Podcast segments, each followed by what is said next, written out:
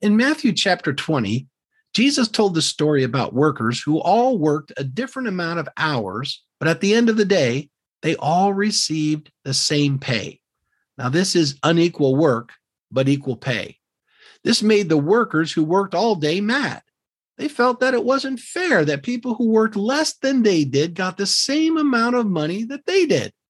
It didn't matter that they got what they had been promised. It didn't matter that the money was the landowner's to spend however he pleased. Somehow they felt they deserved better because the other workers had worked less than they did. Now, I love this story because it reveals the heart of God in a shocking way. Jesus is letting us know that when it comes to rewards, God is not fair. He often gives people more than what they deserve. Now, listen, He won't ever shortchange anyone.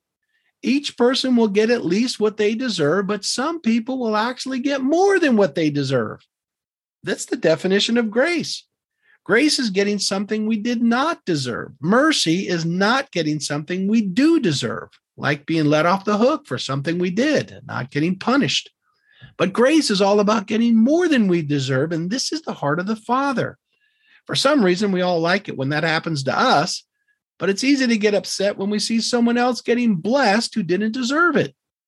Learn to rejoice in other people's blessings. The workers in this story were not able to enjoy their own blessing because they could not rejoice that others had got more than they deserved.